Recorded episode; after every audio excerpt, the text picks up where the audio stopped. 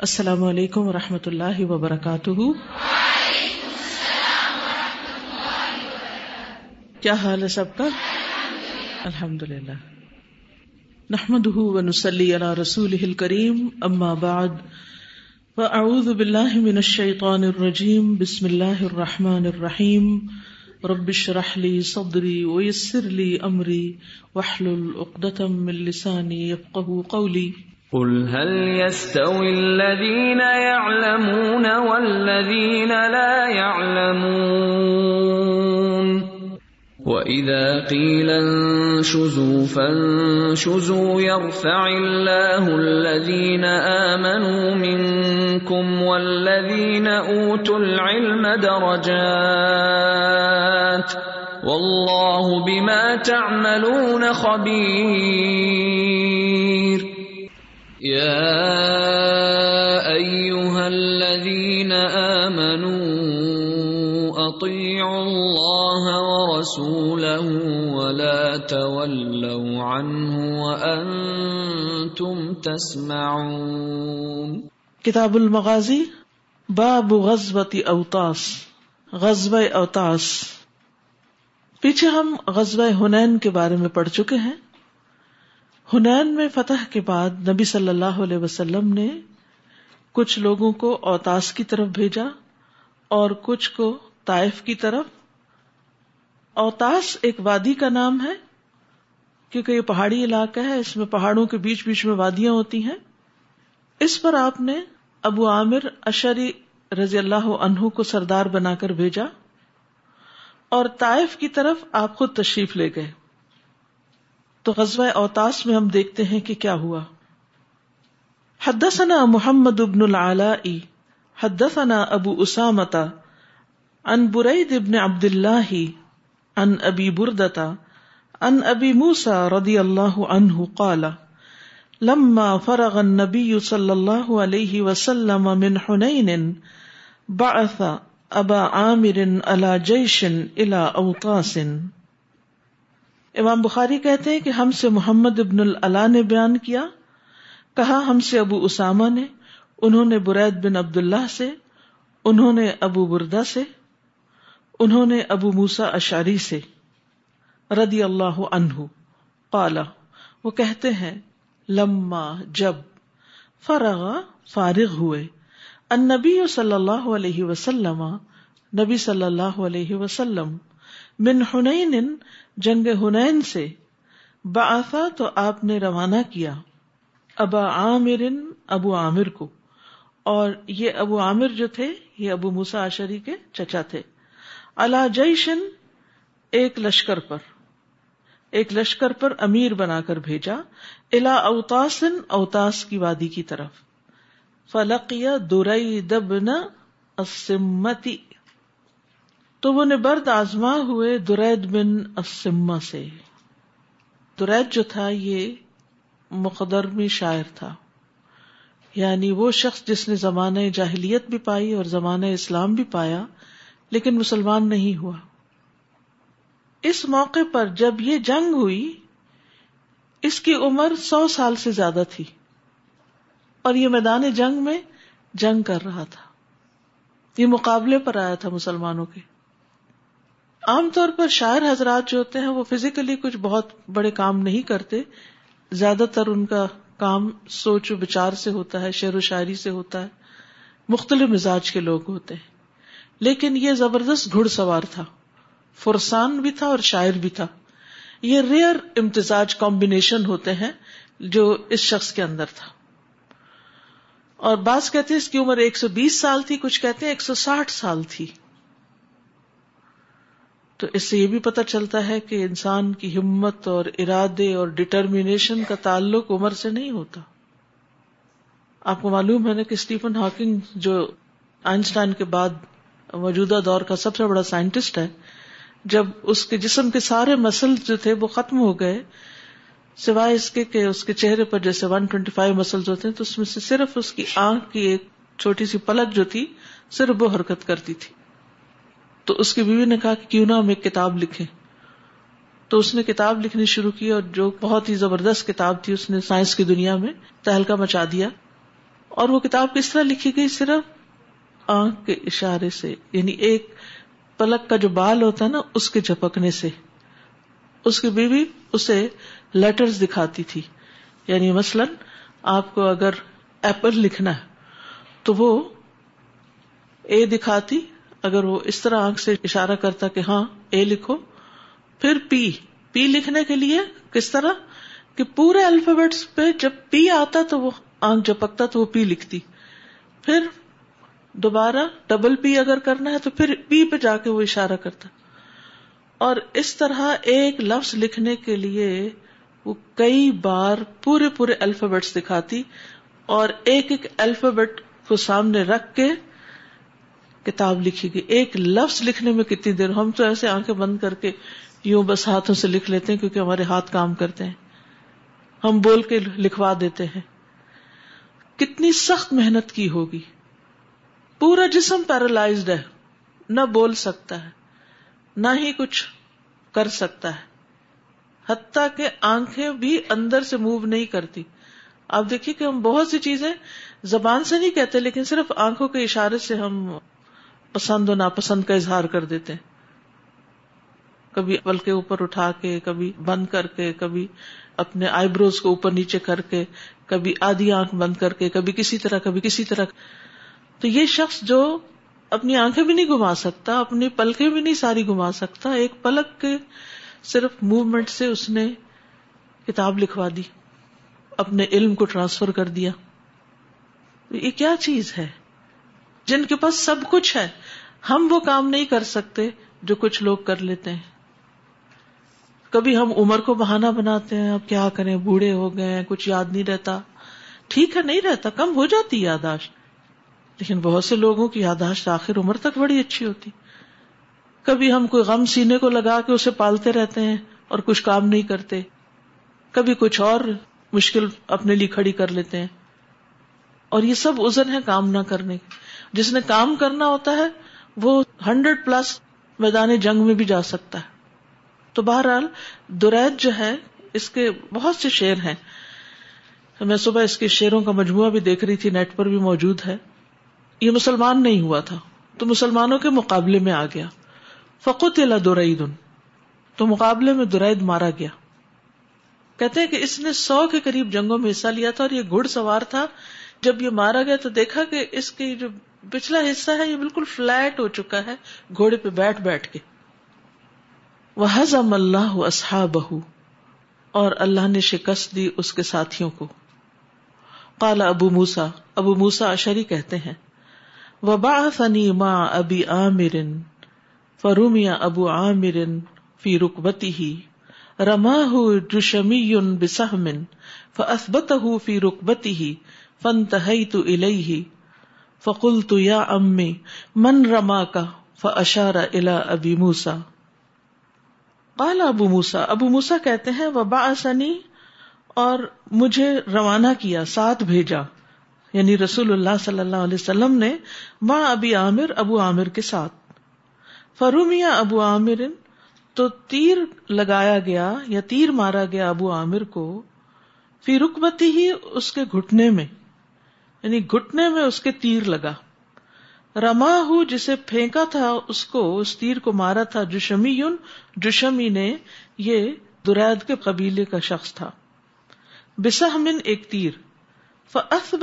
فی رکبت ہی اور اس نے اس کو پیوست کر دیا تھا اس کے گھٹنے میں۔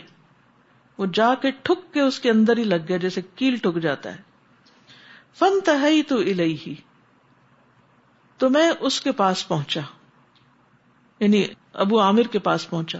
فکل تو تو میں نے کہا، یا امی، اے چچا، من رما کا آپ کو یہ تیر کس نے مارا ہے؟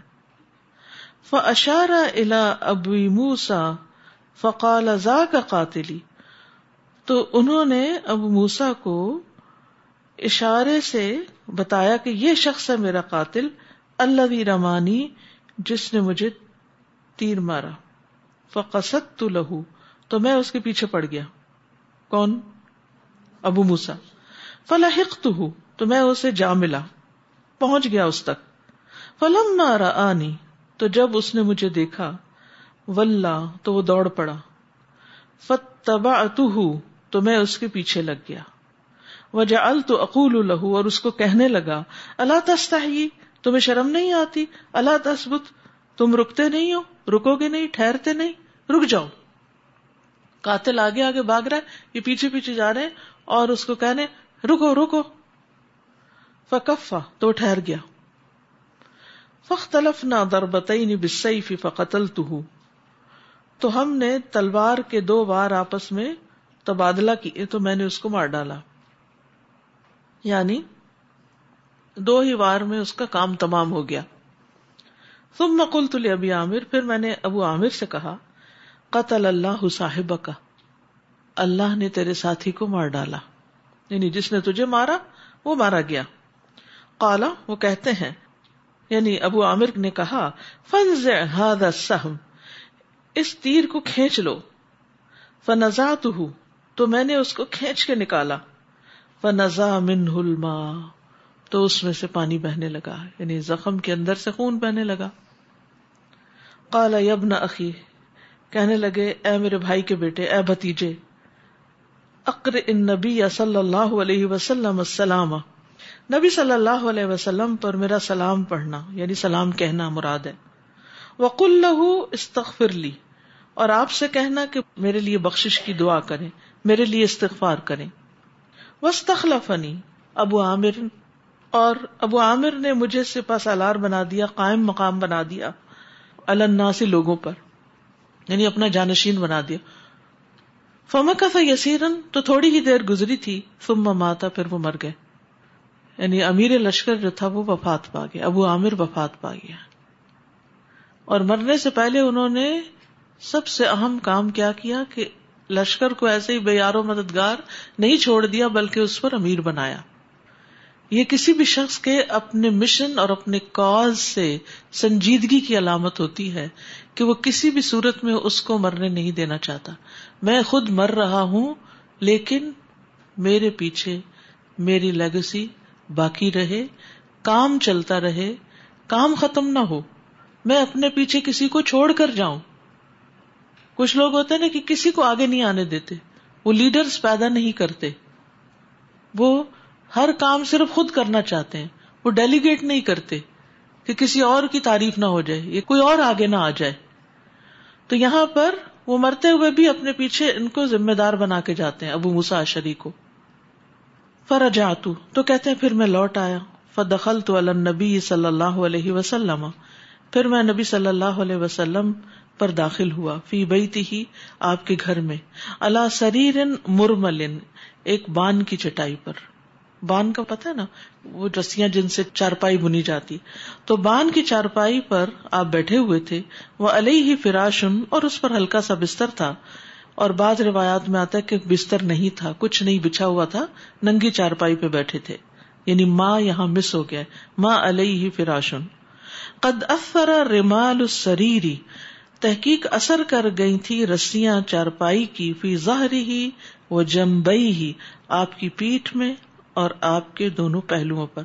یعنی آپ چونکہ اس چارپائی پہ تھے، تو اس پہ چونکہ بستر نہیں تھا، یا تھا بھی تو بہت ہلکا سا، اور وہ چارپائی اتنی سخت بان کی بنی ہوئی تھی کہ اس کی رسیاں آپ کے جسم میں کھبی ہوئی تھی اور اس کے نشان نظر آ رہے تھے۔ کھردری زندگی۔ اخبر تو بخبری نا و خبر ابھی عامر۔ تو میں نے ان کو یعنی نبی صلی اللہ علیہ وسلم کو اپنی خبر دی اور ابو عامر کے بارے میں بھی بتایا۔ وقالا اور کہا یعنی ابو عامر نے کہا تھا کل لہو استغفر لی یعنی ابو عامر کا پیغام پہنچایا کہ آپ میرے لیے استغفار کریں، دعا کریں۔ فدا بیما ان، تو آپ نے پانی منگوایا۔ فتح پھر وزو فرمایا۔ ثم رفع يديه پھر اپنے دونوں ہاتھ اونچے کیے۔ فقال اللہ مغفر لعبید ابی عامر، اے اللہ بخش دے عبید ابو عامر کو تو بیاد اب ہی اور میں نے دیکھا آپ کی دونوں بغلوں کی سفیدی کو یعنی اتنے اونچے تھے ہاتھ آپ کے۔ ثم قال، پھر فرمایا اللہ یوم القیامتی فوق کثیر من خلقک من الناس۔ اے اللہ، قیامت کے دن ابو عامر کو اپنے بہت سے بندوں سے بڑھ کر مرتبہ عطا کرنا۔ فقل تو تو میں نے کہا ولی فاستغفر، میرے لیے بھی استغفار کر دیجیے فقال اللہ مغفر عبد اللہ ابن قیس ذنبہ اے اللہ عبد اللہ بن قیس یعنی ابو موسا اشری کے گناہ بخش دے۔ وہ ادخل ہو یوم القیامت مدخلا کریما اور قیامت کے دن اس کو باعزت جگہ یعنی جنت میں داخل کرنا۔ قال ابو بردا ابو بردا کہتے ہیں احدا ہما ابی عامر والاخرى لابی موسا کہ آپ نے ایک دعا ابو عامر کے لیے کی اور دوسری ابو موسا کے لیے۔ یہ تھا نبی صلی اللہ علیہ وسلم کا اخلاق اور یہ تھا آپ کا تعلق اپنے ساتھیوں کے ساتھ، جس کی وجہ سے وہ آپ پر اپنی جان نچھاور کرتے تھے، کہ زندگی میں بھی خیر خواہی کی اور موت کے بعد بھی خیر خواہی کی۔ اس حدیث سے بہت سی سیکھنے کی باتیں ملتی ہیں۔ نمبر ایک یہ کہ وہ صحابی جو اللہ کے رسول صلی اللہ علیہ وسلم نے بھیجے ابو عامر، اللہ کی راہ میں گئے اور اللہ کی راہ میں جنگ کی، اللہ کی راہ میں زخم کھایا، اس زخم کی وجہ سے فوت ہو رہے ہیں۔ تو ان کو تو یہ سوچ لینا چاہیے تھا کہ میں تو بخشا بخشایا، میں تو اللہ کی راہ میں مر رہا ہوں اتنے نیک کام میں۔ اس کے باوجود آجزی دیکھیے کہ میرے لیے جا کر نبی صلی اللہ علیہ وسلم سے دعا کروانا۔ اس سے کیا بات پتہ چلتی ہے کہ کسی سے دعا کرائی جا سکتی ہے۔ اور خصوصاً اگر کسی کے بارے میں گمان ہو کہ وہ نیک انسان ہے، جیسے نبی صلی اللہ علیہ وسلم نے اویس کرنی کے بارے میں فرمایا تھا کہ جب تم اس سے ملو تو اس سے اپنے لیے دعا کروانا۔ تو دعا کروائی جا سکتی ہے، پہلی بات۔ دوسری بات یہ کہ جو ہی انہوں نے آ کر خبر دی کہ وہ اس طرح فوت ہوئے ہیں اور مجھے انہوں نے پھر اپنے پیچھے قائم مقام بنا دیا تو آپ صلی اللہ علیہ وسلم نے اس سے زیادہ باتیں نہیں پوچھی، بلکہ ان کی تمنا کے مطابق فوراً وزو کا پانی منگوایا وزو کیا۔ یہ وزو لازمی نہیں، لیکن مستحب ہے۔ جب انسان کوئی نیک کام کرتا ہے، اگر باوضو ہوتا ہے تو اس کام میں کانسنٹریشن بڑھ جاتی ہے۔ فوکس بڑھ جاتا ہے۔ مثلاً اگر اس وقت کلاس میں ہم باوضو بیٹھے ہوئے ہیں تو ہمارا فوکس اور زیادہ ہوگا قرآن اور حدیث پڑھتے وقت۔ اور اگر ہم ناپاکی کی حالت میں ہیں تو اس طرح فوکس نہیں ہوتا۔ کیونکہ تہارت جو ہے اللہ تعالی کے قرب کا ذریعہ ہے۔ جب انسان پاکیزہ ہوتا ہے تو اللہ تعالیٰ کے قریب ہوتا ہے۔ تو آپ صلی اللہ علیہ وسلم نے وزو کیا۔ تم مرف آئی پھر اپنے ہاتھ اٹھائے۔ اس سے یہ پتا چلتا ہے کہ دعا کے لیے ہاتھ اٹھائے جا سکتے ہیں۔ بعض لوگ اسی پر ہی جھگڑا کرتے رہتے ہیں کہ دعا ہاتھ اٹھا کر کریں یا نہ کریں۔ تو نماز استسکا کو ہی صرف ایکسپشنل بتاتے ہیں کہ نماز استسکا میں ہاتھ اٹھا کے دعا کرتے ہیں اور باقی کسی جگہ نہیں۔ لیکن یہاں پر آپ دیکھ رہے ہیں کہ نبی صلی اللہ علیہ وسلم نے ہاتھ اٹھائے ہیں۔ اپنے ساتھی کے لیے غائبانہ دعا کرنے کے لیے۔ ایک اور حدیث میں آتا ہے کہ جب کوئی شخص ہاتھ پھیلاتا ہے اللہ کے سامنے، تو اللہ تعالیٰ کو اس سے حیا آتی ہے کہ وہ اس کے ہاتھوں کو خالی لوٹا دے۔ یعنی وہ ضرور اس کی دعا سنتا ہے۔ پھر اس کے بعد آپ صلی اللہ علیہ وسلم کی دعا دیکھیے اللہ مغفر دن ابی عامر۔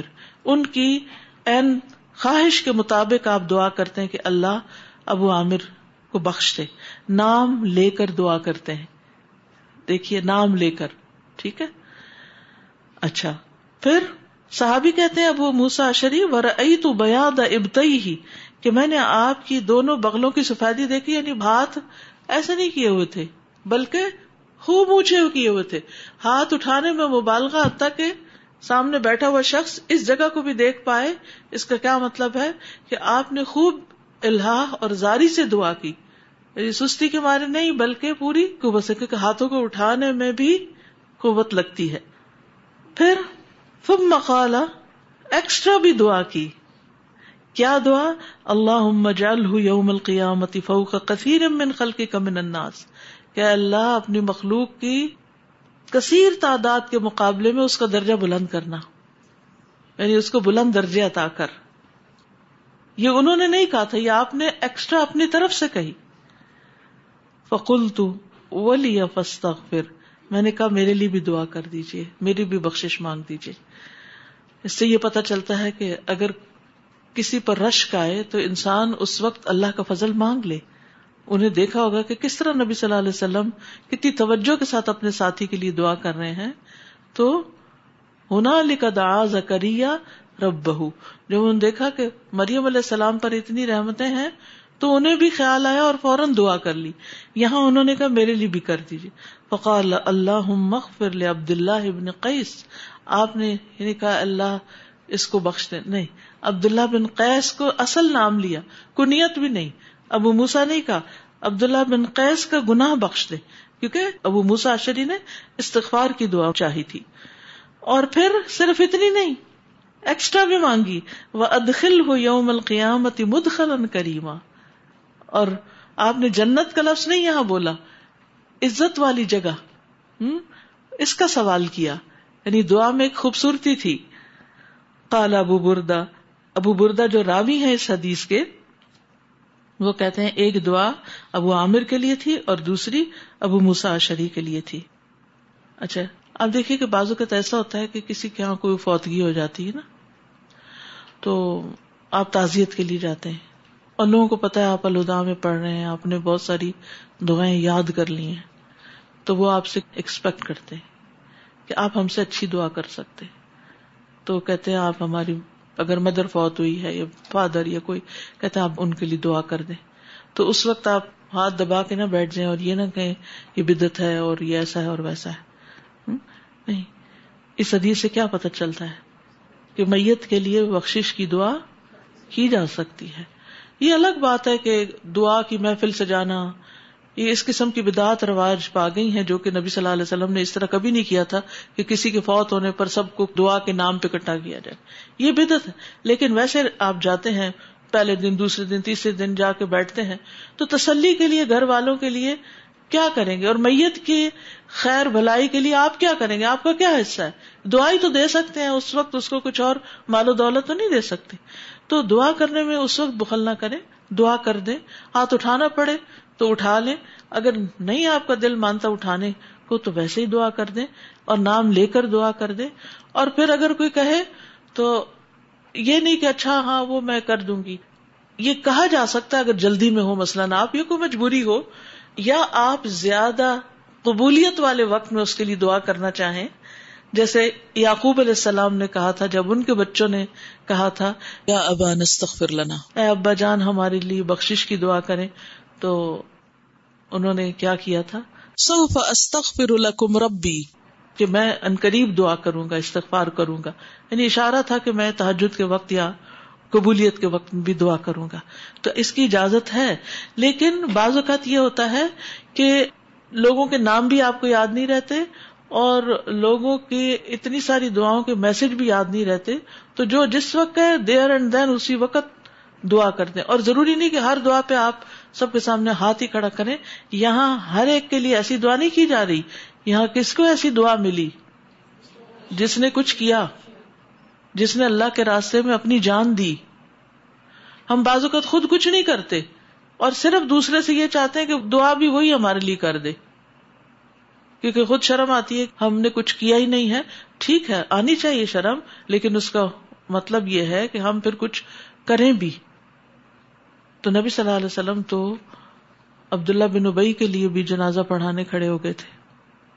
تو ہمارے دلوں میں دوسروں کی خیر خائی ہونی چاہیے، دوسروں کے لیے دعا کرنی چاہیے، کیونکہ انظہر الغیب جو دعا ہوتی ہے وہ قبولیت والی ہوتی ہے اور اس وقت فرشتہ مقرر کیا جاتا ہے جو کہتا ہے کہ اس شخص کو بھی یہی ملے جو یہ دوسرے کے لیے مانگ رہا ہے۔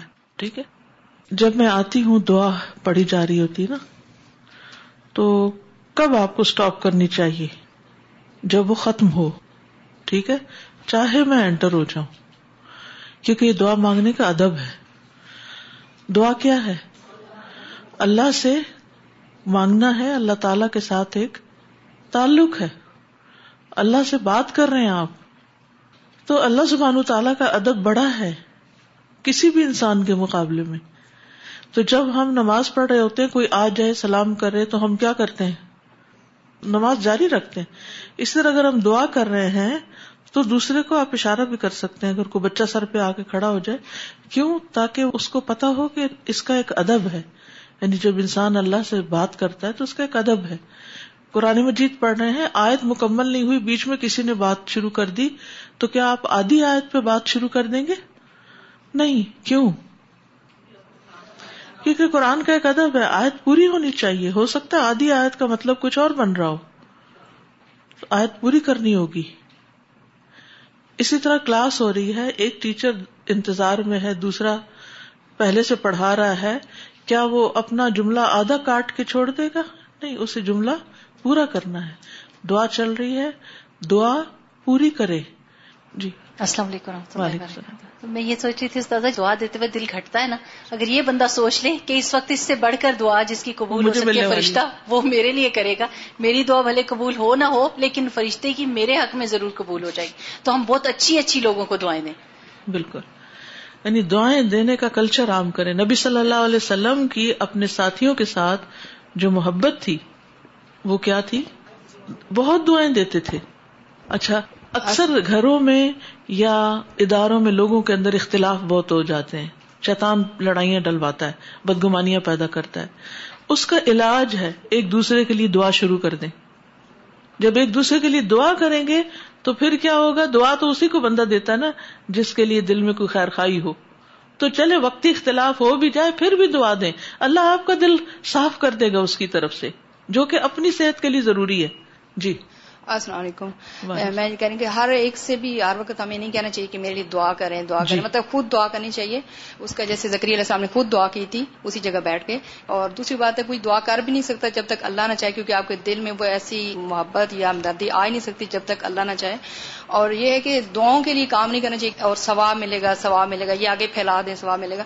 یہ سوچیں کہ یہ اللہ کا کام ہے اور میں آگے بھیج رہی ہوں اور یہ دوسروں کی زندگیاں خوبصورت بنیں گی اور اللہ تعالیٰ کا کام ہے اور اللہ تعالیٰ خوش ہوں گے اور اللہ کی خوشی کے لیے کام کرنا چاہیے نہ کہ جی ہاں۔ باہر کے دعاؤں کی لالچ میں جی اور اس میں آپ ایک بات یہ بھی یاد رکھیے کہ بعض علماء یہ کہتے ہیں کہ کسی کے لیے کوئی کام کر کے اس سے دعا کا مطالبہ کرنا بھی دراصل اس کام کا اجر چاہنا ہے ٹھیک ہے نا؟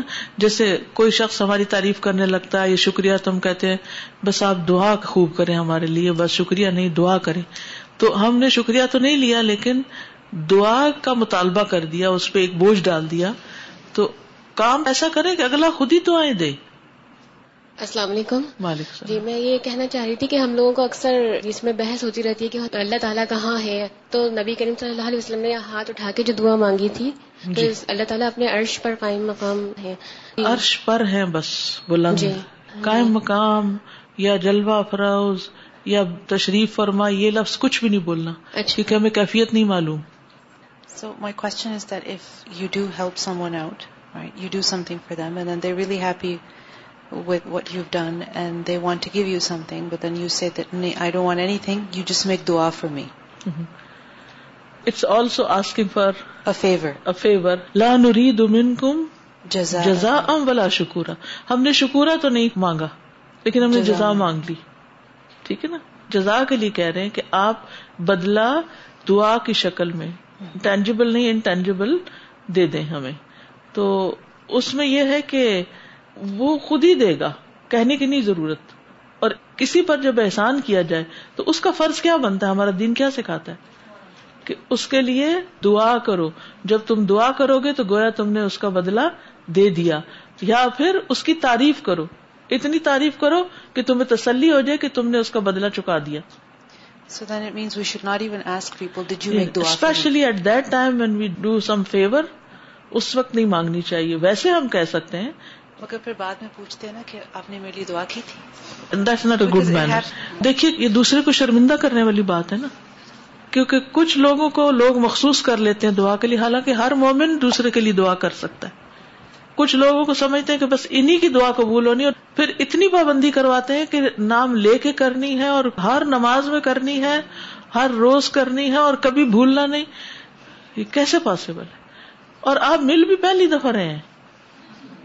کہ نام یاد رکھنا بھی مشکل اور صرف ایک شخص تھوڑی پوری لائن ہے یہی بات کہنے والی تو کیسے وعدہ وفا ہو سکتا ہے؟ اس لیے آسن کیا ہے؟ دیر اینڈ دین دعا کر کے آگے چلے انسان۔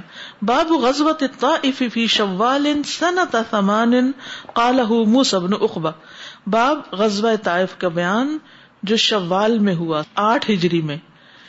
موسیٰ بن عقبہ نے یہ بات اپنے مغازی میں کہی ہے یعنی اپنی کتاب میں۔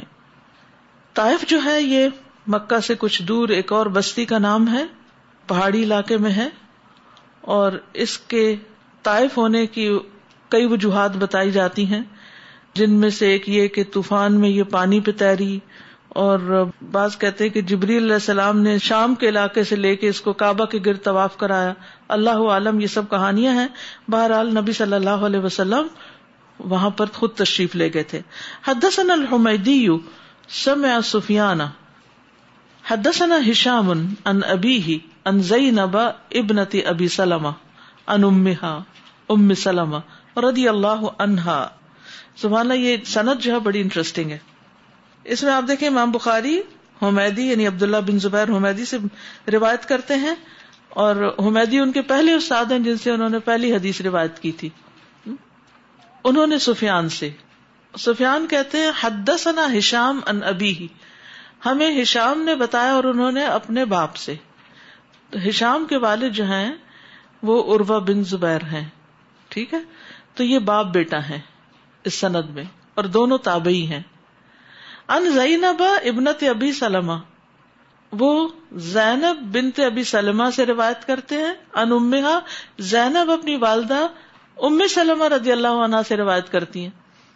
تو یہاں ماں اور بیٹی آ گئی ٹھیک ہے؟ اور یہ دونوں صحابیات ہیں۔ انٹرسٹنگ بات ہے نا؟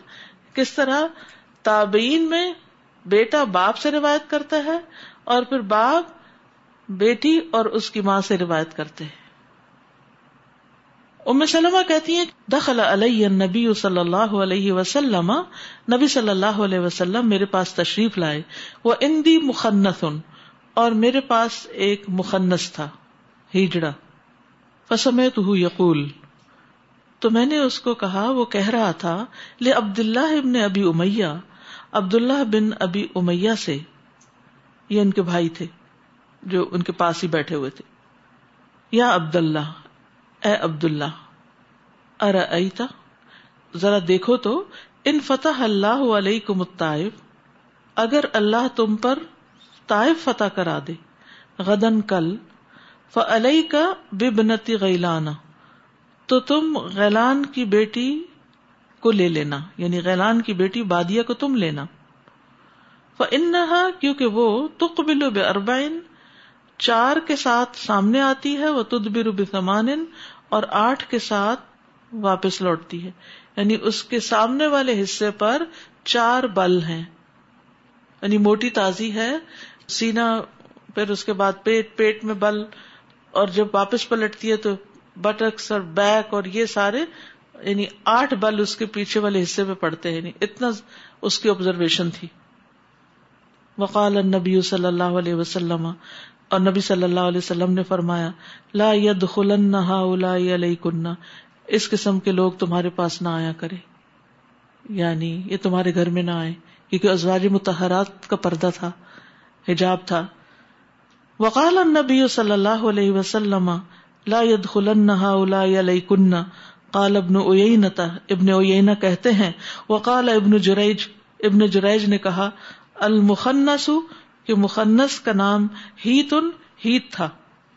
اور کہتے ہیں کہ نبی صلی اللہ علیہ وسلم نے پھر اس کو مدینہ سے ہی باہر نکال دیا تھا۔ پھر حضرت عمر کے دور میں جب یہ بہت بوڑھا ہو گیا، تو انہوں نے اس کو اجازت دے دی یہ ہر جمعے کو مدینہ آتا اور بھیک وغیرہ مانگ کے پھر چلا جاتا تھا۔ یہاں جو خاص بات کی گئی ہے وہ مخنس کے بارے میں ہے۔ تو غزوہ طائف جو ہے، نبی صلی اللہ علیہ وسلم نے اس غزبے میں بہت سے غلاموں کو آزاد کیا تھا۔ اور اس کے علاوہ یہ ہے کہ یہاں جو عبداللہ بن ابی امیہ ہیں، یہ ام سلمہ کے بھائی ہیں۔ اور یہ عبداللہ جو ہیں، یہ طائف میں شہید ہوئے تھے۔ یعنی مقابلے سے پہلے کی یہ کہانی ہے، جب مقابلہ ہوا تو اسی قصبے میں یہ شہید بھی ہو گئے تھے۔ ایک تیر لگا تھا جس سے ان کی موت واقع ہوئی تھی۔ مخنس وہ انسان ہوتا ہے جس کے اندر مرد اور عورت دونوں طرح کی خصوصیات ہوتی ہیں۔ انٹرسیکس۔ کچھ خصوصیات مردوں والی ہوتی ہیں، کچھ عورتوں والی ہوتی ہیں۔ جیسے قرآن مجید میں آتا نا، او یوزب جم رکنان و اناسا تو اس آیت کا بھی بعض علماء نے یہ مفہوم لیا ہے کہ یا وہ ملا دیتا ہے ان کو مرد اور عورت کی شکل میں۔ اب مثلاً یہ ہے کہ فزیک مردوں والی ہے، لیکن سینا عورتوں کی طرح ہے یا عادتیں جو ہیں وہ عورتوں والی ہیں، یا اسی طرح وائس ورسا مخنس کے بارے میں چاروں مذاہب جو ہے فقہ، انہوں نے ان کو دو قسموں میں تقسیم کیا ہے۔ پہلا، جو پیدائشی مخنس ہوتا ہے۔ یعنی بائی برتھ وہ ایسا ہوتا ہے۔ ہوتا لڑکا ہے لیکن اس کے اندر لڑکیوں والی آتے ہوتی ہیں۔ لڑکیوں والی نرمی، اس کے آزاد بھی اسی طرح جھکے ہوئے ذرا۔ لیکن وہ کوئی برے کام نہیں کرتا، بس آپ نے دیکھو گا کہ کچھ مردوں کی آواز بالکل باریک ہوتی ہے، لڑکیوں جیسی ہوتی ہے۔ لڑکیوں جیسی شرم و حیا ہوتی ہے۔ یعنی بہت سی چیزوں میں وہ مرد سے زیادہ عورت لگ رہے ہوتے ہیں۔ لیکن وہ کوئی غلط کام نہیں کرتے، کوئی برا کام نہیں کرتے۔ بس ان کے لیے ایک امتحان ہوتا ہے کہ اللہ نے ان کو ایسے ہی پیدا کیا۔ ہر انسان کا کسی نہ کسی طرح امتحان ہوتا ہے۔ کچھ بچے آپ نے دیکھا ہوگا نابینا پیدا ہو جاتے ہیں۔ کچھ بچے بائی برتھ کمزور نظر لے کے پیدا ہوتے ہیں۔ اس میں ماں باپ کا قصور نہیں، کسی کا بھی نہیں۔ اللہ نے ان کو ایسے ہی پیدا کیا۔ یہ ان کا ٹیسٹ ہوتا ہے۔ کچھ پانچ بجے چھ انگلیاں ہوتی ہیں۔ کچھ کا ہاتھ نہیں ہوتا، کسی کا کان نہیں ہوتا، کسی کا سر سر سے جڑا ہوا ہوتا دوسرے بچے کے ٹوئنس کے۔ ایسے ہوتا ہے نا مسائل۔ اسی طرح کسی کے سیکس میں کچھ مسئلہ ہوتا ہے۔ ایسا کیوں ہوتا ہے؟ اللہ کی حکمت ہے۔ ان کے لیے ایک امتحان اور ان کے صبر پر ان کے لیے بہت بڑا اجر، لیکن ہم جیسوں کے لیے ایک نصیحت کہ سب کچھ ہوتے ہوئے شکر ادا نہیں کرتے۔ ہر وقت کمپلینٹس ہیں، یہ نہیں ہے، وہ نہیں ہے۔ اگر ایک شخص صرف آنکھ کی پلک جھپک کے کتاب لکھوا سکتا ہے، تو ہم پوری پوری آنکھیں رکھتے ہوئے اور ہر طرح کی سہولتیں رکھتے ہوئے زندگی میں کچھ نہ کر کے جائیں تو ہم نے گویا زندگی کی قدر نہیں کی، سخت ناشکری کی۔ تو اس لیے اگر کسی کے ساتھ ایسا ہو کہ ہو وہ لڑکا لیکن اس کے اندر بظاہر کوالٹیز ساری لڑکیوں والی ہے تو وہ اس کو بھی رب کی رضا سمجھ کے ایکسپٹ کر لے اور اپنے سے نیچے والوں کو دیکھے کہ بعض بچے بیٹھ بھی نہیں سکتے، چل بھی نہیں سکتے، بول بھی نہیں سکتے، سن بھی نہیں سکتے کیسی کیسی فرسٹریشن کا شکار ہوتے بس ایک امتحان ہے۔ اللہ تعالیٰ سب کو آفیت میں رکھے۔ تو اب آپ دیکھیں گے کہ ایسا جو شخص ہوگا، اس کو بےچارا بےچارا نہیں کہنا چاہیے۔ تمہارے ساتھ تو بڑی زیادتی نوز بلا اللہ تعالیٰ کے بارے میں برا گمان نہیں کرنا چاہیے۔ بلکہ اس کو اس ڈسبلٹی کو ایکسپٹ کر لینا چاہیے، راضی ہو جانا چاہیے۔ اور شکر ادا کرنا چاہیے کہ شکر ہے، جو بھی ہے میں چل پھر سکتا ہوں۔ دوسری طرح کے لوگ وہ ہوتے ہیں کہ جو حرکت اور حالت دونوں میں عورتوں کی عادات اختیار کر لیتے ہوتے پورے مرد ہیں۔ داڑھی بھی اگی ہوئی ہوتی ہے، اس کو مڈا مڈا کے منہ صاف کیا ہوتا ہے۔ یا پھر یہ کہ باقی بھی جسم پورا بالکل لڑکوں جیسا، لیکن لپسٹک لگا لیتے ہیں۔ یا پھر یہ کہ بظاہر عورتوں والے کپڑے پہن لیتے ہیں اور کئی بری حرکتیں بھی اختیار کر لیتے ہیں۔ تو ایسے لوگ جو ہے پھر وہ فاسق شمار ہوتے ہیں۔ یعنی ان کے اندر ایک عورت چھپی بھی ہوتی ہے جس کا اظہار وہ اپنے لباس اور اپنے جسم کی مختلف حرکتوں سے کرتے ہیں۔ ایسا کرنا درست نہیں۔ کیونکہ حدیث میں آتا نا کہ یعنی نبی صلی اللہ علیہ وسلم نے ایسی عورتوں پر لانت کی ہے جو مردوں جیسے طریقے اختیار کریں اور ان مردوں پر جو عورتیں بننا چاہیں۔ مرد کو مرد اور عورت کو عورت ہی رہنا چاہیے، جو بھی اللہ نے بنایا۔ اسی طرح بعض مرد ایسے ہوتے ہیں کہ جن کے اندر عورت کی خواہش نہیں ہوتی، طلب بھی نہیں ہوتی۔ ان کا رجحان مردوں کی طرف ہوتا ہے۔ جیسے ہومو سیکشل جو ہوتے ہیں۔ اب یہ ان کے لیے ایک امتحان ہے کہ ان کے اندر عورت کی خواہش نہیں ہے، مرد کی خواہش ہے۔ اس بنا پر اب اس کا یہ مطلب نہیں کہ وہ اللہ کی حدود پار کرنا شروع کر دیں۔ وہ اپنے صبر و ضبط سے کام لیں۔ جیسے ایک نابینا صبر و ضبط سے کام لیتا ہے یا اسی طرح دوسرے تو لیکن ایسے لوگوں کو شادی نہیں کرنی چاہیے پھر۔ کیونکہ عورت کے ساتھ بڑی زیادتی ہو جاتی۔ ہے بعض خواتین ایسی میرے پاس آئی ہیں کہ جن کے ساتھ ایسا معاملہ ہوا کہ مرد کے اندر کوئی شوق ہی نہیں تھا شادی کا۔ ماں باپ نے زبردستی پکڑ کے شادی کر دی کہ ٹھیک ہو جائے گا بعد میں۔ اور بیوی کی ساری زندگی بیٹھی ہے، وہ اس کے قریب بھی نہیں آتا۔ نہ وہ اس کا حق دیتا ہے، نہ ہی اس کے ساتھ اچھا سلوک کرتا ہے۔ اور سارا دن صرف مردوں، لڑکوں، دوستوں کے ساتھ جو بھی کرتا ہے کرتا ہے۔ تو ایسی صورت میں ہمیں کیا کرنا چاہیے؟ اللہ کا شکر ادا کرنا چاہیے، جس نے ہمیں بالکل ایک نیچرل انداز میں سارے اعضاء کی سلامتی کے ساتھ پیدا کیا، اندر سے بھی، باہر سے بھی۔ یعنی ہمارے اندر رجحان بھی وہ دوسرا نہیں رکھا کہ ہم عورت ہو کے مرد بننے کے شوق رکھے اچھا کچھ عورتوں میں بھی یہ ہوتا ہے کہ وہ مردوں جیسا لباس پہننا چاہتی ہیں، وہ کہتی ہیں ہم مرد ہیں۔ یعنی عورت سے زیادہ وہ مرد لگتی بال بھی ایسے ہی کاٹ لیے، سگریٹ پی اسٹائل بیٹھنے کا، چلنے کا، بولنے کا، اپنی آواز کو ویسا کر لیا، تو یہ ناپسندیدہ ہے۔ لیکن اگر اندر خواہش بھی ہے، تو بھی اسے کنٹرول کریں، صبر کریں، ضبط کریں، ایک امتحان ہے یہ خواہش۔ تو انسان کو جو اللہ نے بنایا ہے، اس پر راضی ہونا جو ہے، وہ بہت ضروری ہے۔ عورتوں کو مردوں کی مشابہت، لباس میں، زیب و زینت میں، گفتگو میں، چال ڈھال میں اور وائس ورثہ اختیار نہیں کرنی چاہیے۔ ابن عباس کہتے ہیں، نبی صلی اللہ علیہ وسلم نے مخنص مردوں اور عورتوں پر لانت کی جو مردوں کی چال ڈال اختیار کرتی ہیں۔ اور آپ نے فرمایا، انہیں اپنے گھروں سے نکال دو، کیونکہ اگر کوئی مرد، ویسے تو مرد ہے، لیکن اوپر سے عورت بنا ہوا ہے اور وہ گھروں میں آتا جاتا ہے۔ اور اس کی نظر بھی ہے عورتوں پر بری۔ جیسے اس مخنص کی تھی کہ اس نے غیلان کی بیٹی کی اس طرح ڈسکرپشن بتا دی جیسے وہ سامنے کھڑی ہو۔ تو ایسے لوگوں سے پردہ بھی کرنا چاہیے۔ ابو ہرارا کہتے ہیں کہ نبی صلی اللہ علیہ وسلم کے پاس ایک ہیجڑا لایا گیا۔ جس نے اپنے ہاتھ اور پاؤں مہندی سے رنگے ہوئے تھے۔ یعنی بعض لڑکوں کو اس کا شوق تھا۔ اسی لیے آپ یاد رکھیے، بچپن سے ہی اس بات کا خاص خیال رکھے ماں ہونے کے ناطے بہت سی چیزیں بچپن میں ٹریننگ سے بھی ٹھیک کی جا سکتی۔ مثلاً بعض گھر میں بچے لڑکے بھی ہوتے ہیں، لڑکیاں بھی ہوتی۔ اب لڑکی مثلاً بڑی بہن ہے، یا لڑکیاں زیادہ اور ایک لڑکا بیچ میں۔ تو وہ لڑکا کیا بن جاتا ہے؟ وہ بھی لڑکی بننا شروع ہو جاتا ہے۔ کیونکہ ماں باپ کا بھی قصور ہوتا ہے۔ وہ لڑکیاں جیسے کپڑے بنائے نا تو اس کو بھی ملتے جلتے بنا دیے۔ کہ نہیں، یہ ضد کرتا ہے، کہتا ہے میں نے بھی ایسے ہی پہننا ہے۔ نہیں، تم لڑکے ہو، ٹریننگ کریں اس کی۔ اسی طرح اگر بہنوں کو مہندی لگ رہی ہے تو میں نے مہندی لگ اور ہم سب ہنسنا شروع کر دیتے۔ دیکھو اس کو مہندی کیسے لگ رہی۔ بازو کا تو اس کو گوٹے والے کپڑے پہنا کے دیکھ دیکھو کیسے لگ رہا۔ کتنی پیاری لڑکی لگ رہی۔ پھر اللہ نے اس کو جو بنایا وہی بنے رہنے دو۔ تو اس طرح کی چیزیں بھی نہیں بچوں کے ساتھ کرنی چاہیے۔ اس پر نظر رکھنی چاہیے تاکہ ان کے اندر ایسے رجحانات جنم نہ لیں۔ نبی صلی اللہ علیہ وسلم نے اس کے بارے میں دریافت کیا کہ یہ آدمی ہو کہ اس نے اس طرح کی مہندی کیوں لگائی ہوئی ہے۔ یعنی کھٹک گئی نا بات۔ بتایا گیا کہ اللہ کے رسول یہ عورتوں کے ساتھ مشابہت کرتا ہے۔ تو آپ نے حکم دیا کہ اسے مقام نقیہ کی طرف نکال باہر کیا جائے۔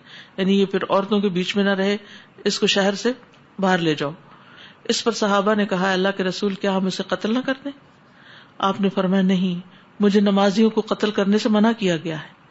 ابو ساما کہتے ہیں کہ نقی جو ہے، یہ نون کے ساتھ مدینہ کے آس پاس ایک جگہ ہے اور اس سے مراد بقی نہیں ہے۔ نقی الگ جگہ ہے۔ تو یہ چند باتیں مخنص کے بارے میں تھی اچھا بعض اوقات یہ ہوتا ہے کہ لوگ وراثت کے معاملے میں سوال کرتے ہیں۔ تو ہو سکتا ہے کوئی آپ سے بھی پوچھے تو ایک بیسک سا اصول یاد رکھے کہ جب ایسے بچوں کو وراثت میں حصہ دینا ہوگا تو ان کی سیکس کو چیک کیا جائے گا۔ یعنی جیسے ڈاکٹر چیک کریں گے کہ اس کے اندر زیادہ تر آرگنز مردوں والے ہیں یا عورتوں والے ہیں۔ جیسے ہوتا ہے انٹرسیکس ہوتے ہیں بعض جو ہے پھر آپریشن کرا کے اخباروں میں پڑھتے ہیں۔